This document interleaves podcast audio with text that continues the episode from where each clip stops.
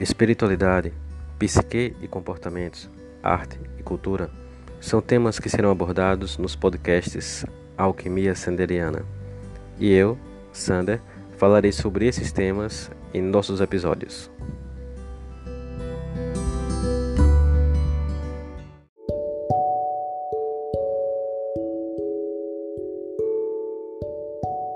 E nessa temporada teremos o patrocínio de Sander Terapias, e também de Chalés da Chapada, Vale do Capão, o seu melhor lugar para se hospedar.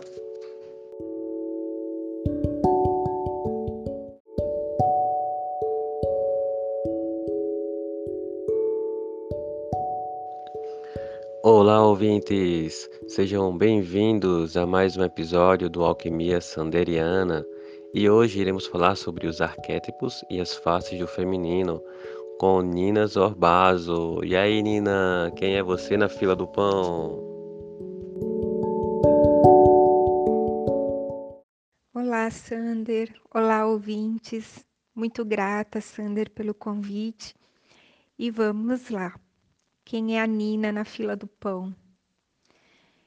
Então, a Nina é uma chilena que veio para o Brasil aos seis anos.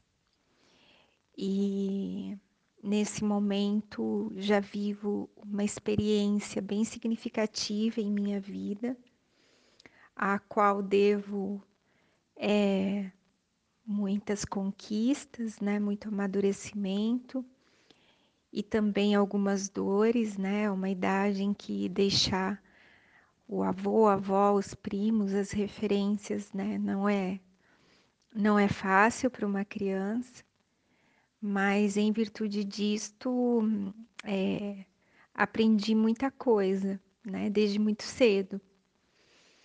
É, que mais? Na fila do pão, a Nina é mãe, certamente preocupada em ter um momentinho aí gostoso com os filhos. Uma menina de 8 anos, um menino de 12 com o marido, né? É um companheiro é, da minha vida. E depende também, né, do, do momento, do ciclo, né, em que eu esteja. Então, se eu tiver aí numa lua minguante interna, ou seja, é período pré-menstrual, né? Lua interna é o nosso útero, ou numa minguante externa, lua no céu.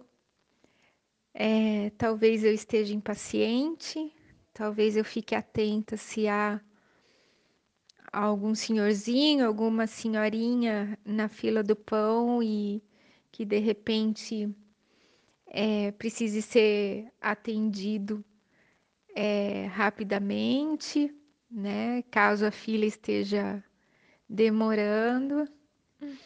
Então, eu tenho esse lado canceriana, doce, canceriana, com ascendente em, em gêmeos e lua em peixes, né? E, e um lado assim Kali, né? Muito forte também, por outro lado. Sou escritora, sou terapeuta, trabalho muito no eixo mulher-menina, olhando para a psique feminina e para a criança interna, nossa menina interna. É, tenho dois livros publicados no Brasil e em Portugal, e estou escrevendo o terceiro livro, que será dedicado mais uma vez ao feminino e ao princípio masculino na mulher, que na terminologia junguiana a gente chama de ânimos, né? E esse terceiro livro será também uma pequena homenagem minha à, à querida Emma Jung, esposa do Carl Jung, né? Sou terapeuta naturopata, minha formação é toda de, de cursos livres, né? A principal é a naturopatia, um curso que já nem existe mais. é, que me deu assim uma base maravilhosa sobre o ser humano, né? E aí o, o chamado aconselhamento terapêutico se tornou um processo terapêutico. Hoje eu não aplico mais técnicas terapêuticas. Entre as técnicas que eu aplicava é, está a acupuntura, que também a filosofia chinesa é, dá um embasamento é, incrível né, para compreensão do ser humano e faço mandalas, embora atualmente eu não, não esteja conseguindo dar continuidade a essa arte. E atendo também, né, processo terapêutico, olhando para esse ângulo, para esse eixo, mulher-menina.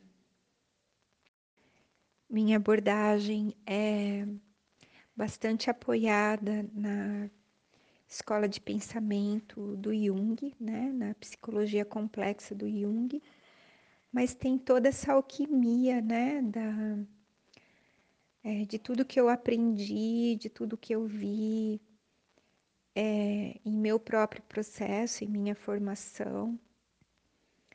Então, acho que é isso, a Nina na fila do pão. Poxa, Nina, legal isso aí, bem, bem, bem, bem interessante, né? A gente, você, você tem a, a capacidade de perceber os seus ciclos, né? Em que ciclo está. Eu acho que isso é muito mágico, né? A rotina no dia a dia não, não deixa com que as pessoas se percebam, né? Percebam seus ciclos. Isso é muito, muito profundo, né? E se você fosse uma carta do tarô, né? Que arcano você seria hoje? Nossa, uma carta, um arcano do tarô, eu, eu me sinto é, ainda na força, no arcano 11, fazendo alusão, né, inclusive, ao meu primeiro livro. Eu sinto que, que se trata justamente disso quando eu penso na força, que se trata dessa capacidade do feminino, né?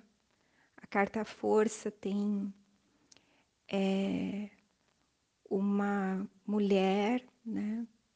Segurando a boca de um leão em sua concepção tradicional, né?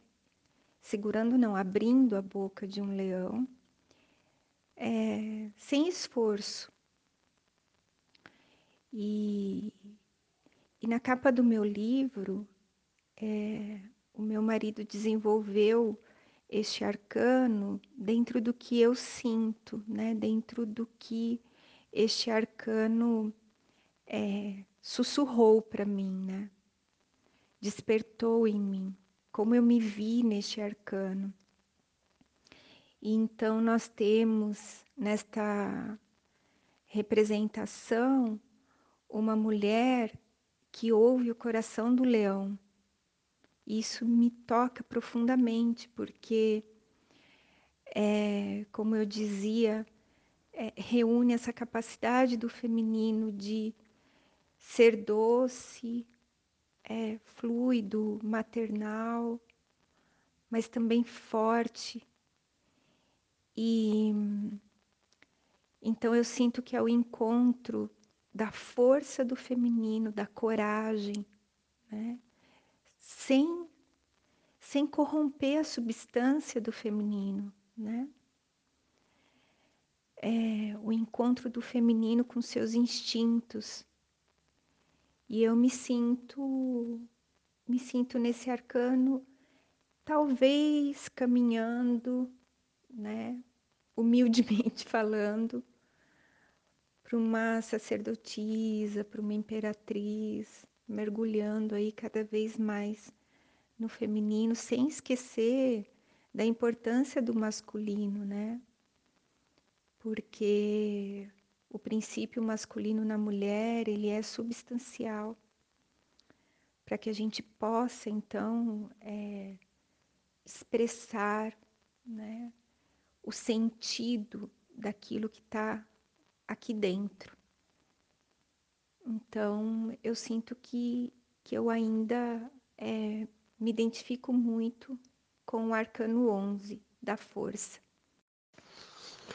É, o tarô ele ele mostra muitos arquétipos, é, ele ilustra em si essa riqueza, né?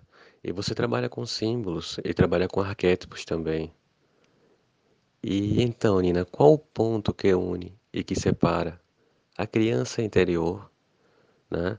A criança interior da mulher, do feminino que existe em, em todos nós, né? inclusive nos homens também, também conhecido como anima nos homens, e como essa esse esse arquétipo do é, da criança e da mulher adulta, né? Como é que ele que ele se movimenta no nosso inconsciente pessoal? Então, Sander, essa é uma questão bem complexa que eu vou tentar resumir aqui da melhor forma possível. É primeiro entender que a questão da criança interior é ela didaticamente pode ser vista em camadas. Então, a primeira camada inerente exatamente ao que você aponta, né? Ao inconsciente pessoal. E ela diz respeito à criança que nós fomos, à criança empírica, que muitas vezes encontra-se ferida por inúmeros motivos. É, inclusive, digamos que existisse uma situação é, ideal em que os pais foram perfeitos, né? Obviamente que isso não existe, mas se é, existisse, ainda assim nós temos as distorções infantis, então há sempre feridas, né, nesta criança empírica que diz respeito, então, à nossa infância, a criança que nós fomos. Numa camada mais profunda, inerente ao inconsciente coletivo, arquetípica, nós temos a criança divina ou a criança sagrada, é, que diz respeito ao âmago de nossa criatividade, de nossa vitalidade, é, de nossa espontaneidade, da nossa capacidade de renascer, de dar boas-vindas ao novo, a nossa capacidade de nos encantar. Então, digamos que é, à medida em que nós vamos trabalhando esta criança empírica, as características da criança divina é, vão aparecendo, né? vão surgindo cada vez mais. É, que ponto une e que ponto separa? Uh, eu não sei se é nesse sentido que foi feita a pergunta, mas eu vou dar uma resposta técnica, né? Porque o ponto que nos separa de nossa criança interna é justamente a nossa inconsciência sobre ela, né? E isso leva a inúmeras consequências, uma delas grave, porque nós vivemos numa sociedade infantilizada, que, a meu ver, é infantilizada porque não tem consciência da influência que nossa criança interna tem sobre nós. E quando não se tem consciência, esta criança está na sombra, né? É... Então, isto deixa a nossa criança, esta inconsciência, deixa a nossa criança é, no esquecimento entre brinquedos, fotos, cenas da nossa infância, né? Que a gente imagina que isso já passou mas não faz a mínima ideia do quanto nos influencia. E é, então o ponto que nos une seria reconhecer a presença desta criança, né? É, perceber o que ela precisa, o que ela reivindica, quais são as características dela, como ela se comporta quando contrariada, como ela se comporta quando ofendida, quando ela se sente rejeitada, o quanto ela tem de carência, de dependência, porque a criança psíquica, ela é uma criança com as mesmas características de, de uma criança qualquer, né? Então, nós temos, por exemplo, a voluntariedade, que é o quero-quero da criança, né? Quantos adultos são tomados por essa voluntariedade? Então, uh, muitos comportamentos da criança interna, é, da criança empírica, eles são incompatíveis à vida adulta, né? Então, olha a importância do reconhecimento da criança em nós, né? E por outro lado, muitos aspectos da criança divina, da criança sagrada, são extremamente necessários à vida adulta.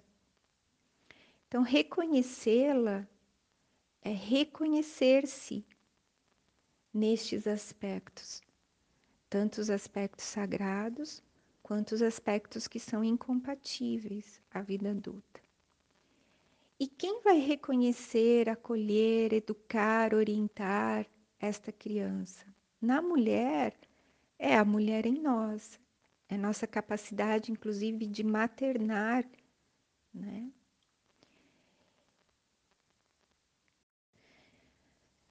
Então, quanto mais esta mulher em nós esteja assenhorada de seus aspectos inerentes ao feminino, de suas faces, melhor ela acolhe, orienta, educa esta criança.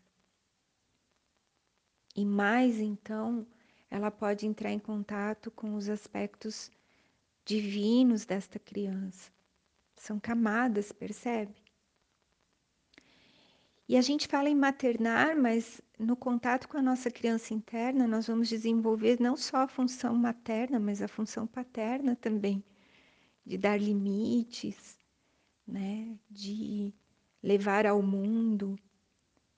Às vezes, diante da voluntariedade da nossa criança, nós precisamos dar limites. É uma criança, como qualquer outra. Né? E no homem, claro que também é, é importante essa sensibilidade, é importante este homem entrar em contato, estar em contato com o seu próprio feminino, né? Tão importante para o homem quanto é para a mulher é, descobrir o princípio masculino também em si. E este homem também vai tanto cumprir a função materna quanto a função paterna com a sua criança, com o seu menino. Então, o ponto que separa a inconsciência, o ponto que une o reconhecimento, tirar esta criança da sombra, responsabilizar-se por ela, ouvi-la, senti-la, ampará-la, orientá-la, educá-la. É isso. Isso, Nina, fantástico. É mágica essa, essa percepção, né, de olhar para dentro e se reconhecer em um aspecto mais, mais puro. Não puro no sentido religioso, mas puro no sentido de, de ausência de impurezas, de contaminações outras, né, que a nossa criança possui. E nesse sentido, é, como o nosso inconsciente pessoal se relaciona com os arquétipos do inconsciente coletivo, né? E como é esse feedback, né? Como esse feedback se manifesta no nosso dia a dia, essa conexão inconsciente pessoal, inconsciente coletivo. É, relacionado ao feminino, eu apontaria ao arquétipo da grande mãe, né? que antigamente para melhor compreensão, é, era dividido em quatro aspectos, né? A jovem, a mãe e a anciã, sendo os aspectos luz, e havia um aspecto subentendido que não aparecia, é, que era o lado sombra, né? Inerente a a essa parte obscura, né, do feminino. Obscura não no sentido pejorativo, é, mas porque normalmente está na sombra. E depois, com o tempo, né, e na observação dos contos, essa divisão ela hum, foi é, se tornando mais próxima do dia a dia da mulher, né? E então nós tivemos a elaboração de quatro aspectos que correspondem às quatro faces da lua, às quatro faces do ciclo menstrual da mulher, né? Que são a jovem ou donzela, a mãe, a feiticeira, e a anciã. E essa divisão, essa, essa historinha que eu acabei de contar, né? Ela está ilustrada no livro Lua Vermelha, da Miranda Gray, né? Então, quem quiser mais informações pode encontrar lá. É, então, nós nos relacionamos com o arquétipo da Grande Mãe é, o tempo todo. Primeiro, em virtude do nosso ciclo menstrual. Então, a mulher, ela mensalmente passa por quatro fases barra faces, faces é, em seu ciclo menstrual. E essas quatro fases, elas vão é, influenciar não só na personalidade da mulher, é, mas também, por exemplo, em sua vitalidade. Então, no período pré-ovulatório, nós estamos na fase da donzela. Nossa vitalidade, ela é, é grande porque nós acabamos de renascer, né? Nós acabamos de menstruar, que é a morte simbólica, a face da anciã, né? E então a nossa vitalidade ela está num crescente, por isso que ela corresponde à lua crescente. É, no período ovulatório, nós estamos na fase da mãe, né? Então a nossa vitalidade está no auge, corresponde à lua cheia, nós estamos mais voltadas é, para os relacionamentos, né? Nós podemos nos sentir mais amorosas, mais acolhedoras, né? Para logo depois a gente começar a adentrar ao inconsciente na fase da feiticeira, que corresponde ao pré-menstrual e à lua minguante. Então, é, a nossa vitalidade também começa a minguar, aspectos inconscientes podem é, nos influenciar ainda mais. Nós estamos com um pé aqui, né, neste mundo visível, e com outro no invisível, no inconsciente e nos preparando para a próxima fase, que é da menstruação, da anciã. E na fase da anciã, nós vivemos a morte simbólica, né? E nossa vitalidade, ela está normalmente é, muito baixa, né? E nós estamos em maior contato ainda com o inconsciente. Na fase anterior, né, inerente à personalidade, nós temos uma talvez uma crueza, uma quando a gente vê, a gente já falou, né? Nós temos, nós estamos em contato com a energia de criação e de destruição, né? Muito forte. E na fase da anciã, nós somos velhinhas, né? Simbolicamente falando.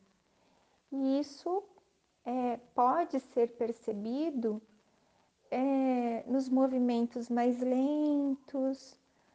É, se na fase da feiticeira nós estávamos com um pé no visível, outro no invisível, na fase da anciã nós estamos com os dois pés no invisível, no inconsciente. É um momento para é, de repente entrar em contato com os oráculos, para ficar quietinha, às vezes a gente sente mais frio. Então, o tempo todo nós estamos sendo influenciadas em nossa vida, né? É, falando principalmente do feminino, pelo arquétipo da grande mãe. Né? E, e isso é bem é, sentido se a gente prestar atenção em nosso ciclo menstrual. Então, muito, muito interessante essa, essa, essa percepção, né?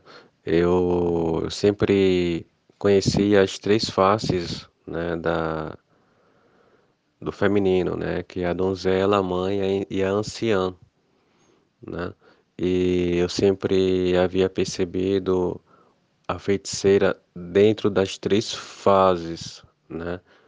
Como se as três fases fossem é, graduações né, do ser feiticeira, né, do, da face maga, né, da, da iniciada, a, a, a senhora da magia. E, e nessa percepção é, se nota a, a feiticeira como uma das quatro etapas. E eu sempre fiquei imaginando que a anciã fosse o grau mais elevado do arquétipo da feiticeira, né? Então essa é uma, uma colocação nova para mim, achei muito muito interessante, muito curiosa. E dentro dessa narrativa, como é que é, como é que a gente pode entender melhor essa feiticeira como etapa da anciã, da donzela e da mãe? Assim, a, a donzela a gente já já conhece bem, né, as fases de donzela, a fase mãe, a fase anciã, como as três faces da lua. Mas aí evoca-se a lua negra, que é a lua oculta, né, como anciã, e coloca a feiticeira como, é, como lua, lua nova, se é isso que eu entendi. Ou melhor, como lua minguante, né, porque a gente tem a donzela como lua crescente, a mãe como lua cheia, a, a feiticeira como minguante e a anciã como, como lua nova, representando o inconsciente dessas outras três faces. Seria isso?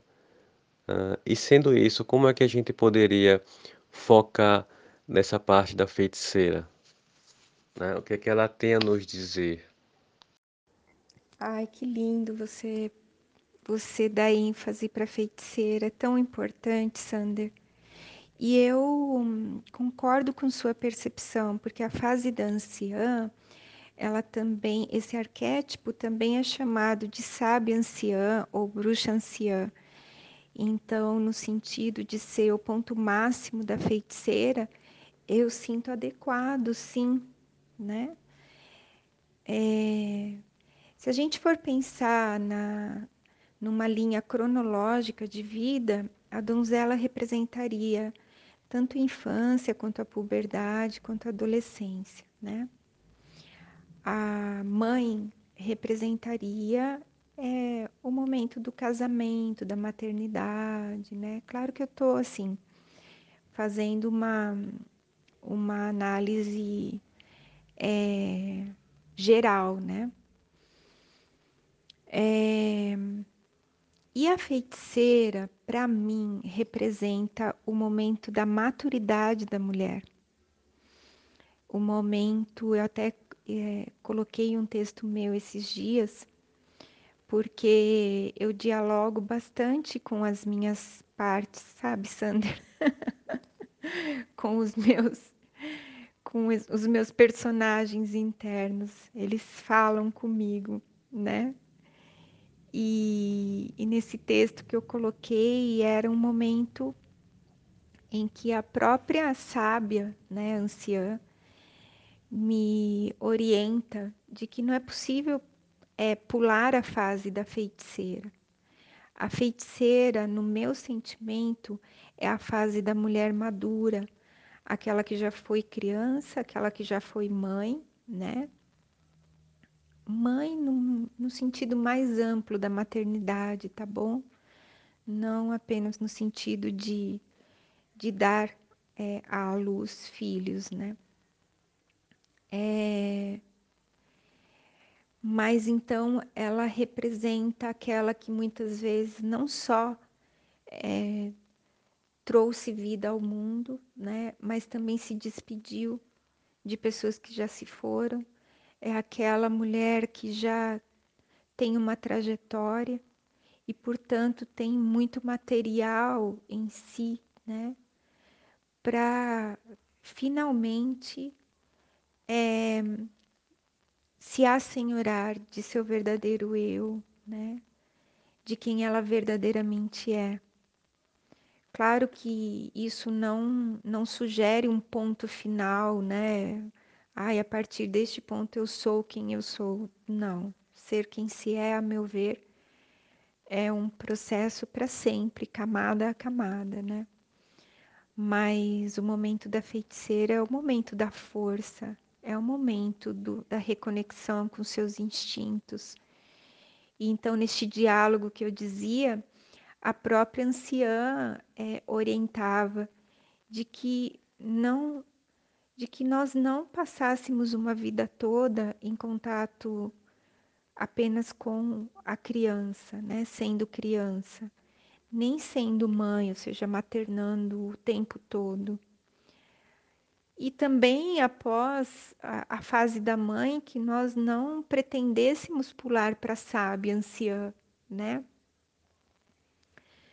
Porque é, antes da sábia anciã vem a feiticeira, que é o grande desafio da mulher, né? De se, de se colocar no mundo conforme a sua singularidade. Porque a feiticeira é, é essa força, sabe? Eu sinto assim de olhar nos olhos e dizer o que sente, de estar a seu lado e de saber-se imperfeita, sabe? E ainda assim é, manifestar o que é, né? Então eu sinto a feiticeira, a fase da feiticeira, como um momento em que nós vamos é, nos desnudando das ilusões das outras fases e nos assenhorando de quem nós somos num nível mais substancial. Claro que eu não quero colocar aqui um ideal, em meu entendimento, os ideais eles são muito é, danosos, sabe, para nós, mas apenas colocar como uma possibilidade, um potencial, né? Para que daí sim, a partir de ter vivenciado a feiticeira, nós possamos ser abraçadas pela próxima fase, que é da sábia anciã, né? Assim eu sinto. Então, Nina, é, nos dias de hoje, como é que você descreve o feminino em sombra e luz? na atualidade. Pensando é, nas, nas dificuldades a serem vencidas, né, nos desafios né, e no ideal, ou seja, do que se tem e até onde e para onde se deseja chegar como mulher, né? Como chegar nesse ponto de mulher de em equilíbrio, né? Ou seja, quais são as dores e, e qual é a cura, né, nesse aspecto de luz e sombra na contemporaneidade feminina? Então, Sander, em meu sentimento, é, a questão do princípio masculino na mulher é algo que urge é, ser reconhecido, né? É, em virtude de inúmeros fatores que nós né, não, não vamos conseguir abordar né, é, por aqui, as mulheres é, têm sido tomadas por este aspecto masculino, né? Um dos fatores que nós podemos citar é justamente o patriarcado, né? E por patriarcado entendamos uma um, um fato, né? Histórico, psíquico, né? Então, nós vivemos desde muito tempo inseridas numa sociedade é, na qual o masculino se sobrepõe ao feminino, né? Em aspectos visíveis e em aspectos às vezes imperceptíveis, mas que ainda assim estão estabelecidos, né? Então, é, isso afeta essa dicotomia interna, né, entre o masculino interno e o feminino interno. E internamente, a mulher é, pode viver, né, acaba vivendo, por minha observação aqui nos processos que eu acompanho, há tantos anos, né, do feminino e também em virtude dos estudos, é, a mulher vive internamente esta sujeição, né?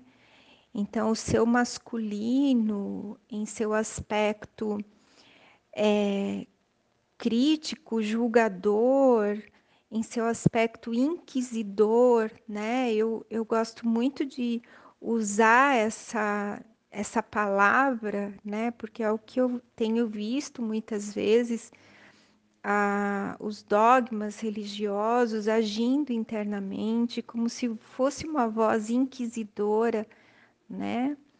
Podemos lembrar também do conto do Barba Azul, né? Falando deste aspecto masculino interno como um aspecto predador, sabotador, né? Assassino internamente também. E o que ocorre nesse momento? Ocorre que o feminino, que é o cerne é, de nossa energia criativa, da nossa expressão mais genuína, né? É, que pode se manifestar através da nossa forma única de desenvolver nosso trabalho, nossa arte, nosso viver, né? Ele vai recuando, né?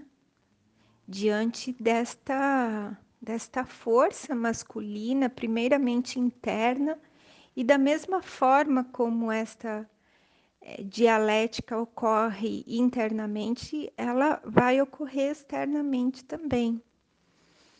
Então, é como se fossem é, vozes, entre aspas, né? Que são vozes que muitas vezes sequer são ouvidas, mas sentidas, né? Autodepreciativas, é, vexatórias, debochadas, né? Que vão nos instigando a nos adequar àquilo que parece ser é, o certo, né? Entre aspas e de acordo né, com a sociedade, com preceitos religiosos, com o sistema, né? E aquilo que é legítimo em nós é, vai sendo então sujeitado, né? Então eu sinto que esse é o grande desafio, né, para a mulher, é perceber, estar consciente deste ânimos, né, na terminologia junguiana, deste princípio masculino que atua o tempo todo dentro de nós e, consequentemente, fora de nós. Então, o aspecto sombra seria esse. O aspecto luz, eu sinto que é, há movimentos hoje contemporâneos que nos convidam a esse resgate do feminino, a esse reconhecimento da nossa substância feminina que tem sido tão sujeitada em primeiro lugar dentro de nós. Então, Nina, é e é exatamente isso, é um grande desafio. O patriarcado, ele ele evoluiu de algo inquisidor, o que até considero como uma piora da situação, para algo totalmente tóxico. Infelizmente, eu acho que o modo de masculinidade que vem sendo trabalhado envergonha toda a humanidade. Numa hipótese de termos vizinhos, né? Vamos imaginar que houvesse outras civilizações que nos observassem. Isso seria de tanta vergonha para a humanidade que é algo que a gente tem que realmente tem que, tem que ir contra mesmo, tem que se levantar e dizer não né? não para essas, essas perseguições, para essa masculinidade tóxica, inquisidora, que me lança até uma pergunta, né? não sei se o que, é que veio primeiro, né? Se o, o patriarcado ou a religião, né? Porque é uma simbiose tão grande. Mas eu sei, claro, que o patriarcado veio primeiro e que a religião é um, é um subproduto do patriarcado, é um instrumento do patriarcado, né? A religião, ela, ela faz isso, infelizmente. É o que a gente viu, não é o que eu estou dizendo, não é o que você está dizendo, mas é o que a história conta, são fatos. Né? Quantas mulheres foram para a fogueira? Quantas mulheres foram proibidas de estudar? Quantas mulheres hoje são proibidas é, de votar em algumas partes do mundo? quantas mulheres são proibidas em CPIs, quantas mulheres são uma imensa minoria na, no, no parlamento, tanto brasileiro quanto internacional. É, quantas mulheres são assassinadas, quantas mulheres são ameaçadas por serem é, políticas, quantas mulheres têm o, o, o clítoris amputado para que não se sinta prazer? Quantas mulheres são estupradas porque porque elas são acusadas de usar saia, é, roupa curta ou de andar em determinado lugar, quando ela não é culpada por isso, entendeu? É como aquela aquela campanha que surgiu no Chile, né? É, o Estado é o agressor, né? O patriarcado é o agressor. Então isso deve ser mudado. E a gente tem que lutar por isso.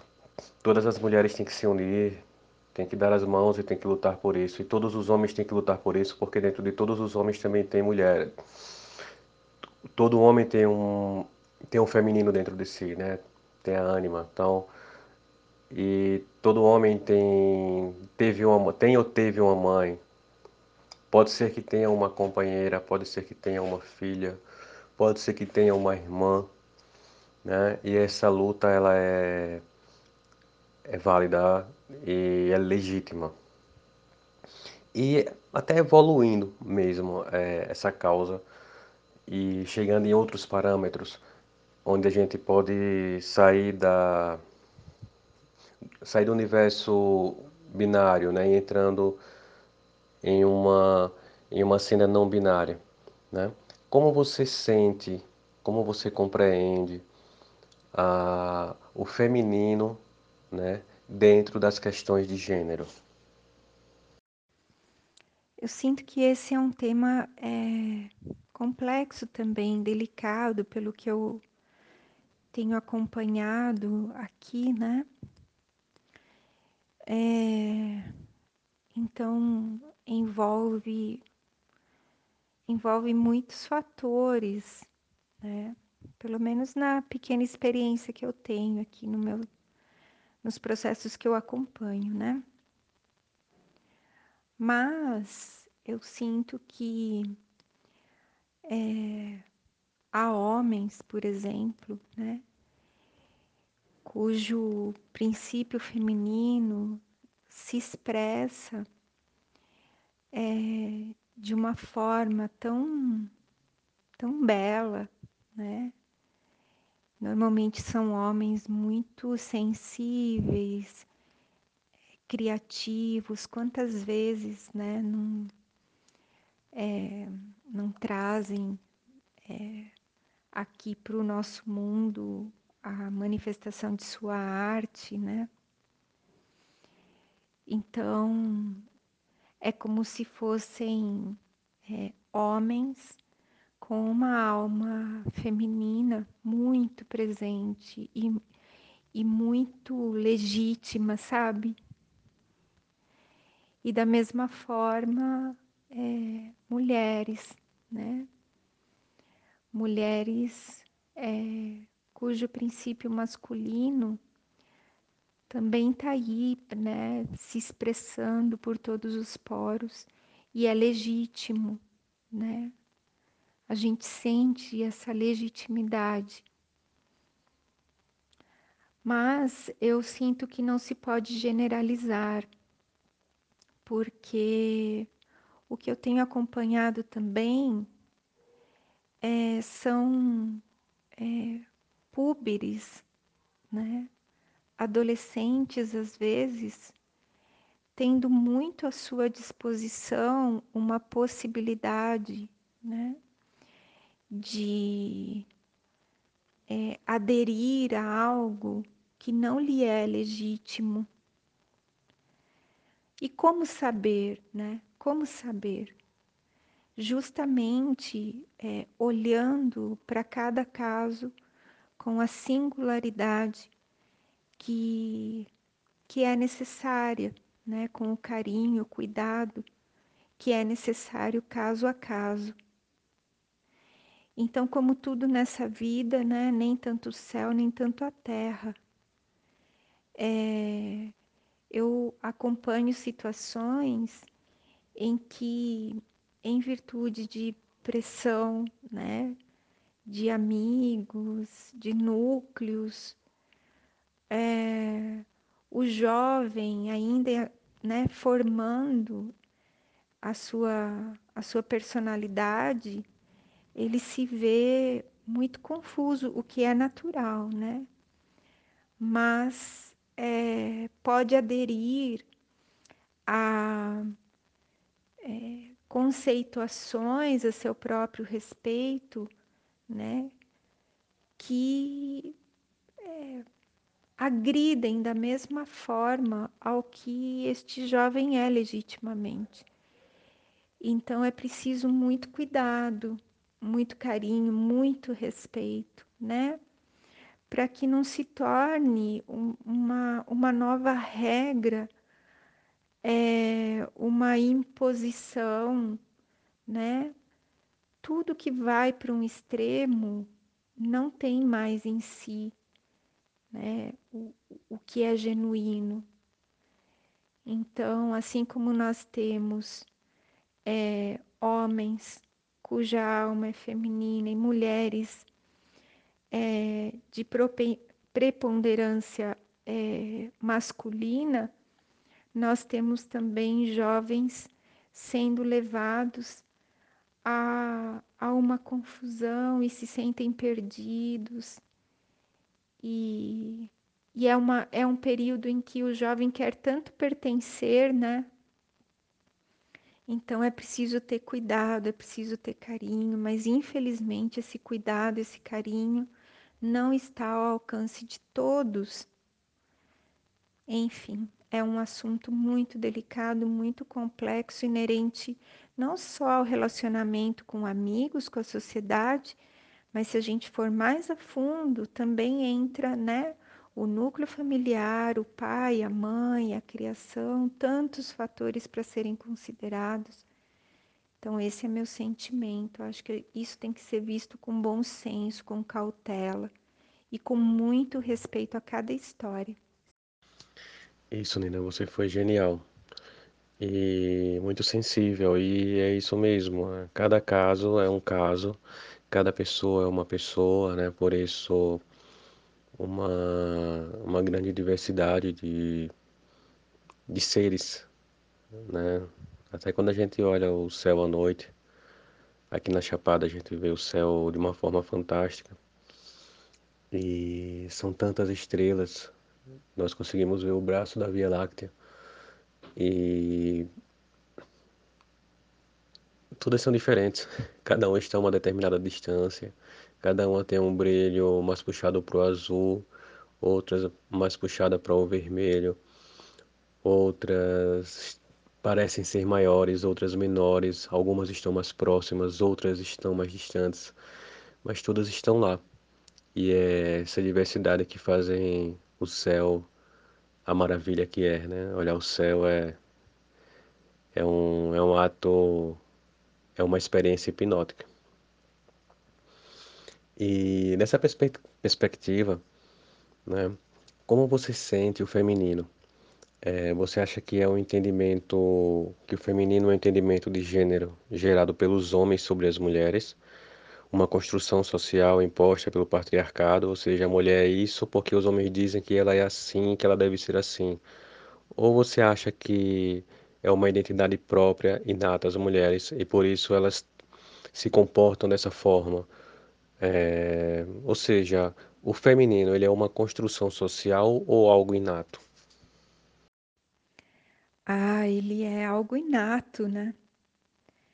O feminino, ele é a natureza da mulher, né? O feminino, ele é intrínseco é, ao é, a substância, né, é, de toda de toda manifestação, né? Mas infelizmente nós podemos ver aí estes dois aspectos que você citou, né?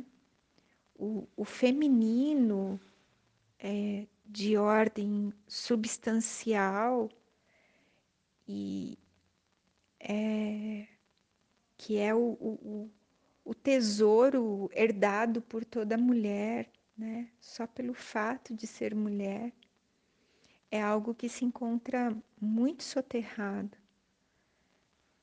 E, e então o que está mais ao alcance é essa construção social, né? É essa categorização da mulher e construída né, a partir do patriarcado. Né? Então, infelizmente, o que está mais ao alcance é o que as mulheres acabam se identificando mais, né? Mas é algo inato à mulher, com certeza, que precisa ser é, recobrado, né? Precisa ser resgatado mas, assim, é importante dizer também que nós não vamos voltar a um, não se trata, né, de voltar a um feminino arcaico.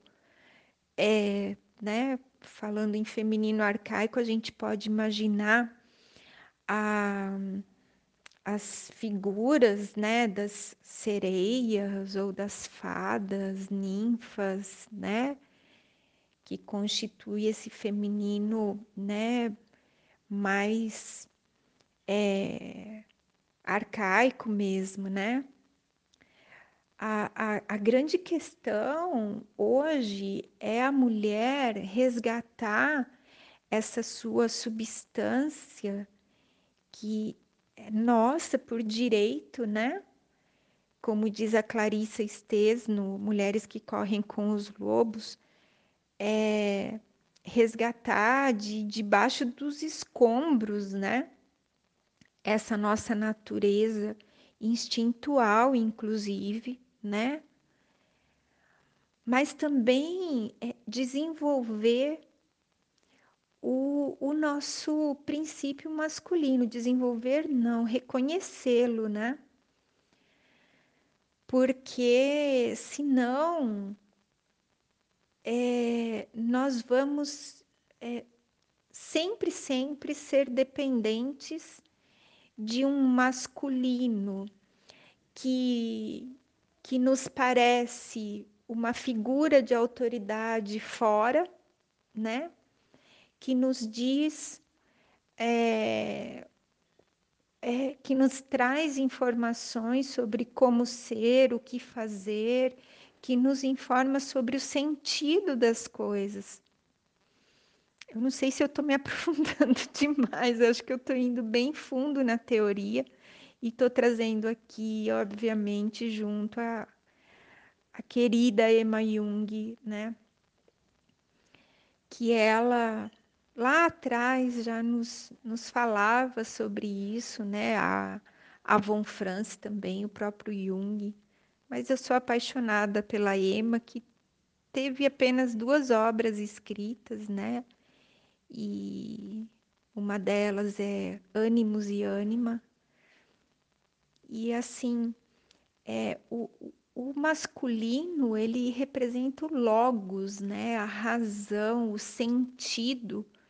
E se a mulher não, não desenvolver isso em si, não reconhecer esse aspecto dela, ela acaba terceirizando fora, né? E, e ainda com o adendo do patriarcado, no qual nós sempre tivemos figuras masculinas nos falando sobre as leis, sobre Deus, né?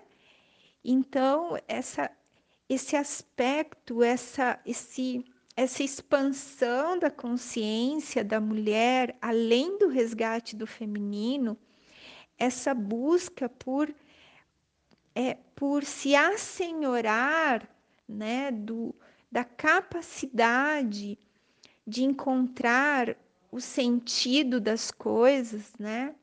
Sem precisar terceirizar para um masculino fora, mas aceitando a colaboração de um masculino positivo tanto dentro quanto fora, é a grande questão atual.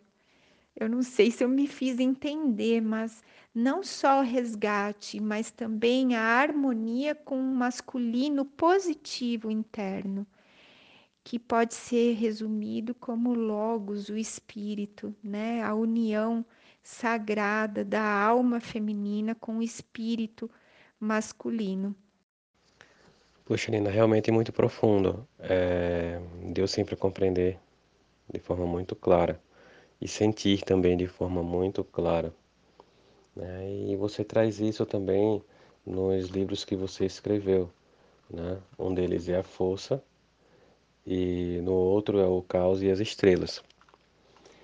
Eu também sou apaixonado pelo tarô, né? Do curso de tarô, abro tarô para as pessoas que desejam é, uma forma de, de observar algo que por pelo, convencional, pelo, pelo normal, não, não, não se tem como captar, né? Porque eu, eu, eu gosto de fazer uma analogia do tarô como se ele fosse uma planta baixa, onde você consegue ver de cima e ver os ambientes todos e tudo que tem nos ambientes como se fossem translúcidos, né? Então o tarô ele dá uma perspectiva ampla daquilo que a gente não está vendo. E imaginando que eu estou colocando o tarô para você, né? e que eu disponho as cartas sobre a mesa. E com as cartas sobre a mesa, eu peço para que você puxe três. E dessas três cartas que você puxa, uma é a força, outra é a torre e a outra é a estrela. Só que como eu sei que você também é taróloga, né? Eu peço para que você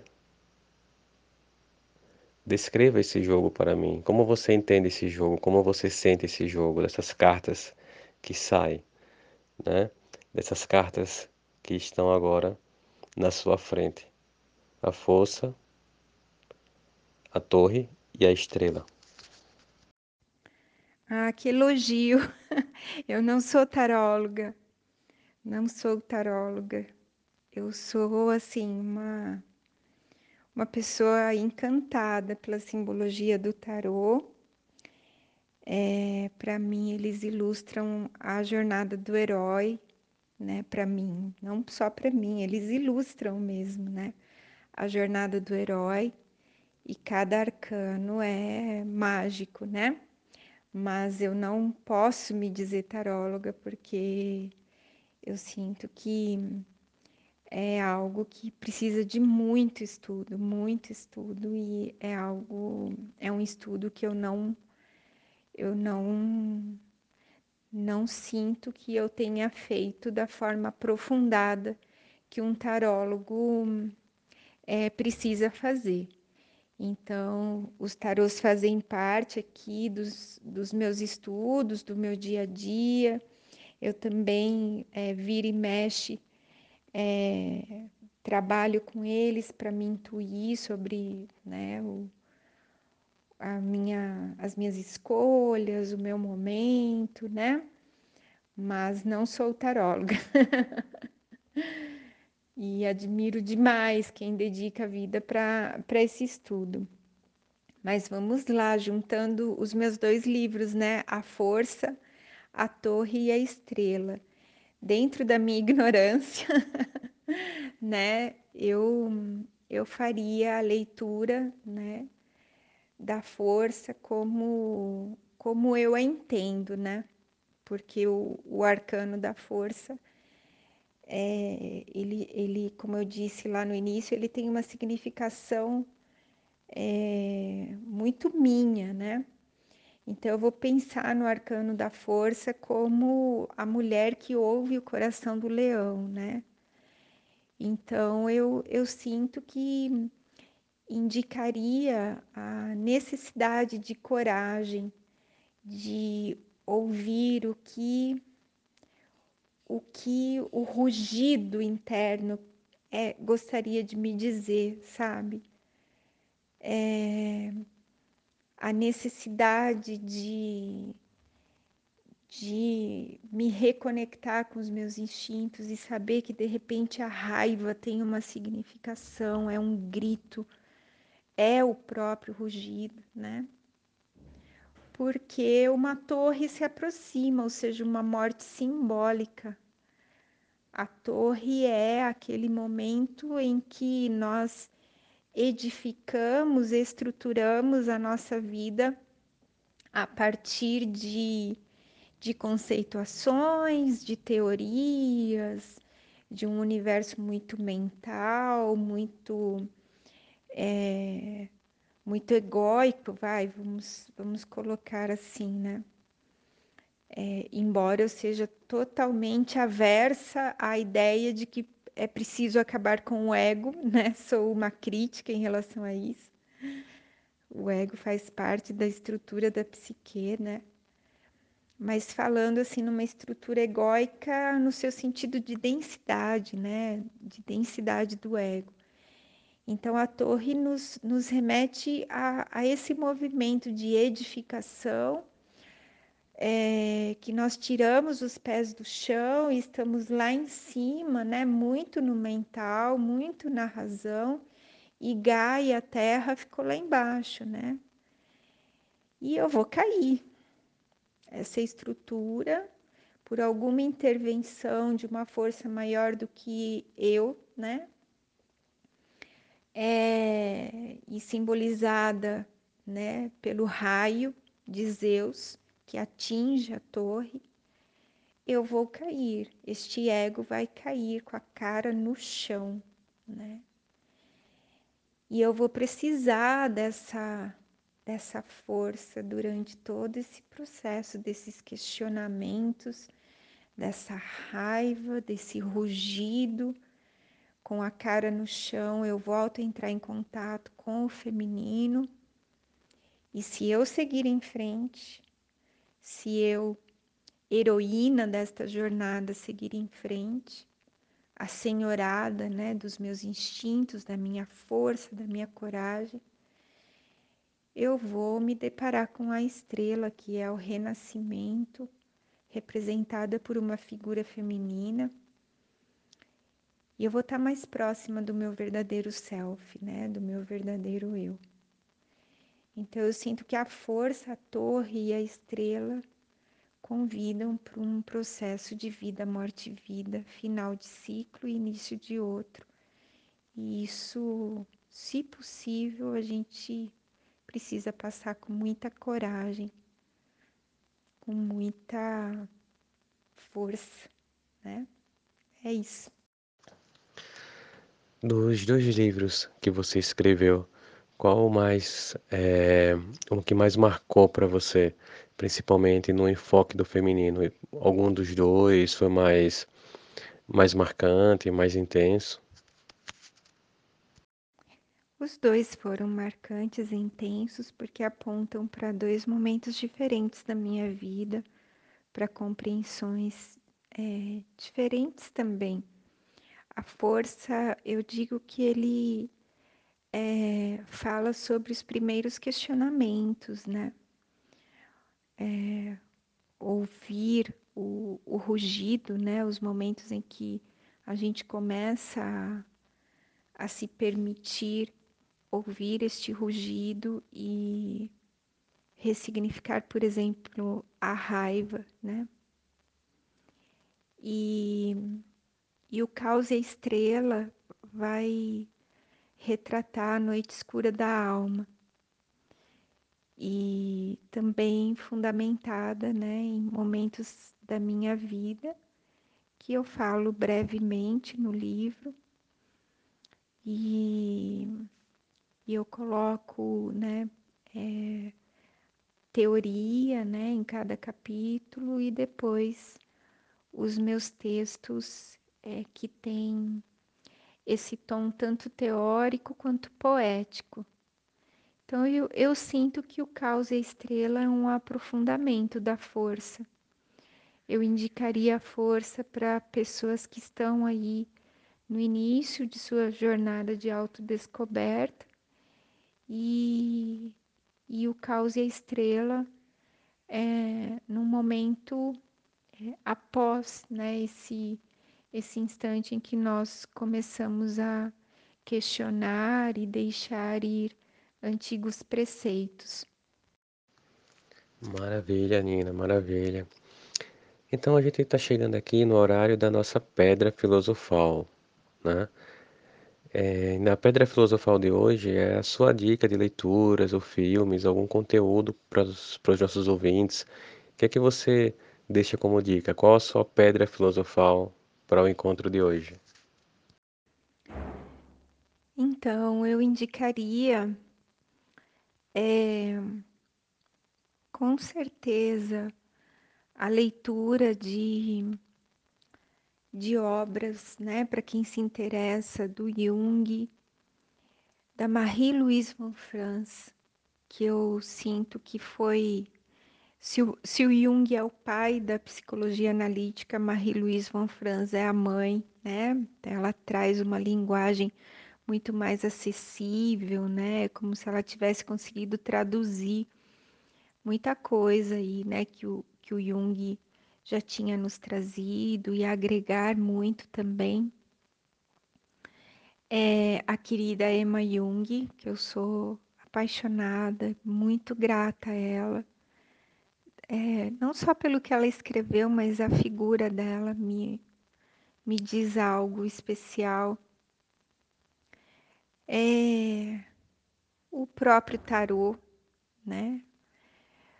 Uma, uma escritora mais contemporânea e que, obviamente, eu vou indicar é a Clarissa Estes.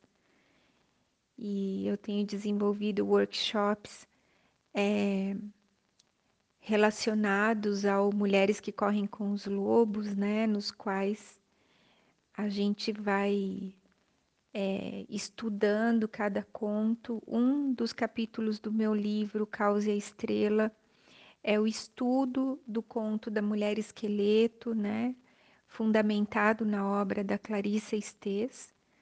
O conto da Mulher Esqueleto nos, nos traz a questão da vida, morte e vida nos relacionamentos, né? Então, a Clarissa é uma mulher que que me toca profundamente, assim como tocou inúmeras mulheres, porque ela ela é analista junguiana, né? Mas ela não ficou naquele contexto é, de reproduzir a obra do Jung, né? Ela trouxe uma um, um trabalho, uma arte, uma medicina própria, né? É, em virtude da sua experiência, de sua história, da sua criação. Então, eu acho magnífico o trabalho dela e representa muito a mulher. É, um dos textos meus é, diz, né, ilustra isso, e, e neste texto eu falo que a mulher faz amor com o conhecimento, né? Algumas mulheres, aquelas que não estão condicionadas, né, aos padrões do, do patriarcado, da academia, né? Mas a mulher, quando ela está em contato com o seu feminino, ela recebe informação e gesta no útero, né? E se ela fizer isso, ela vai dar à luz o filho próprio, e eu sinto que a Clarissa fez isso. Então, lógico que ela vai estar aqui, né? E acho que é isso. Acho que é essa a alquimia e a pedra filosofal. E eu queria deixar uma dica de um filme que também é muito interessante quando a gente fala sobre o inquisidor. Tem um filme aí na, na Netflix, é, disponível né, pela Netflix, chamado Silenciadas, que é uma história baseada em fatos reais, né? É, de um inquisidor francês, se não me engano, mas foi meio que adaptado para uma situação na Espanha e infelizmente não me lembro do nome do romance nem da autora, infelizmente. Mas o filme mostra, né, é, um, um momento entre um inquisidor diante de, de mulheres que são acusadas, né, de bruxaria e estas mulheres, né, elas eu não vou dar spoiler, né? Mas elas representam bem o feminino, né? A natureza do feminino. Então eu, eu tenho é, sugerido às mulheres, tanto as que eu acompanho nos processos terapêuticos, quanto as mulheres que assistem aos meus workshops, que assistam esse filme com a consciência de que esta dialética é, presente na obra existe em nossa psique, em primeiro lugar, dentro de nós, né? Então, um masculino que olha mal para o feminino e tenta de todas as formas é, acabar com ele, né? Então, lembrando que feminino é Gaia, é a natureza, é, como eu já disse, o cerne da nossa genuinidade, né? É, da nossa expressão criativa.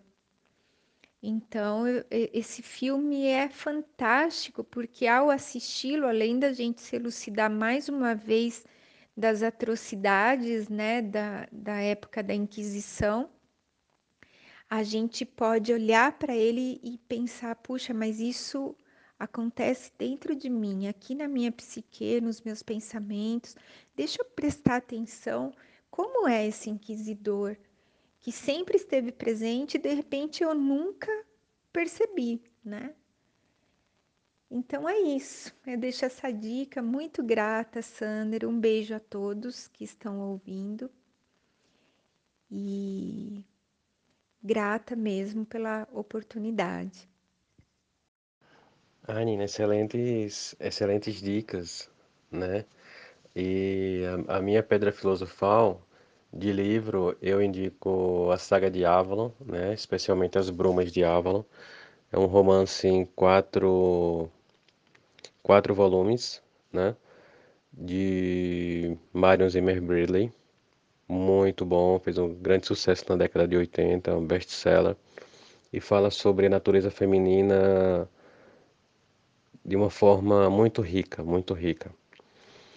Como filme, eu sugiro também da Netflix, é uma série né, com poucos episódios, chamado La Luna Negra. Muito legal também, fala de Inquisição e de mulheres perseguidas por serem bruxas. E também uma música, né, que é de Luna Santa, chama-se Bruja. Acho que é possível encontrá-la no Spotify e outras plataformas de músicas. Muito interessante também. E para finalizar, gostaria de te agradecer, fantástica, fantástica participação, um, um bate-papo maravilhoso, uma conversa profunda, uma conversa bonita, uma conversa de muito, muito amor, muito carinho, muito agradecimento e de verdadeira reverência ao feminino. E é isso, Nina. Sempre lhe admirei pelos seus textos, pelas suas postagens e agora pelo seu conteúdo ainda mais. Gratidão por participar. Parabéns, continue nesse caminho que você está trilhando, é uma senda linda. Continue ajudando muitas pessoas, né? E fazendo o papel de Kiron, né?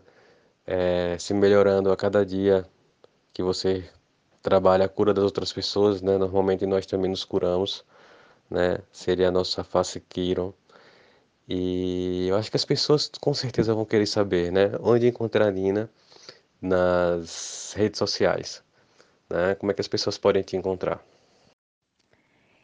Então, é linda a figura de Kiro, muito, muito bonita. É isso, muito obrigada. É, as pessoas podem me encontrar em meu perfil no Instagram, Ninângeles, Nina, e com o último A emenda e põe Ângeles, Ninângeles. É um, o meu primeiro Instagram que foi ficando. E, e aí eu não consegui sair dele porque as pessoas né, começaram a curtir minhas coisas lá. Eu fiz o Instagram como uma experiência, depois desisti dele e quando eu voltei, voltei para esse perfil e, e foi ficando. E, e em minha página profissional no Facebook, Nina Zobarzo, escritora e terapeuta. E as minhas obras é, no Brasil podem ser encontradas nas plataformas mais conhecidas aí, né? Como a Amazon, a, o Clube de Autores, que é a minha editora, inclusive é, estante virtual, submarino, lojas americanas. E os livros também estão lá em Portugal, né, pela Buboc, né, com K no final, ponto PT. Então é só buscar pelo, pela autora ou pela obra. E é isso, muito grata mais uma vez, Sander. E um beijo a todos.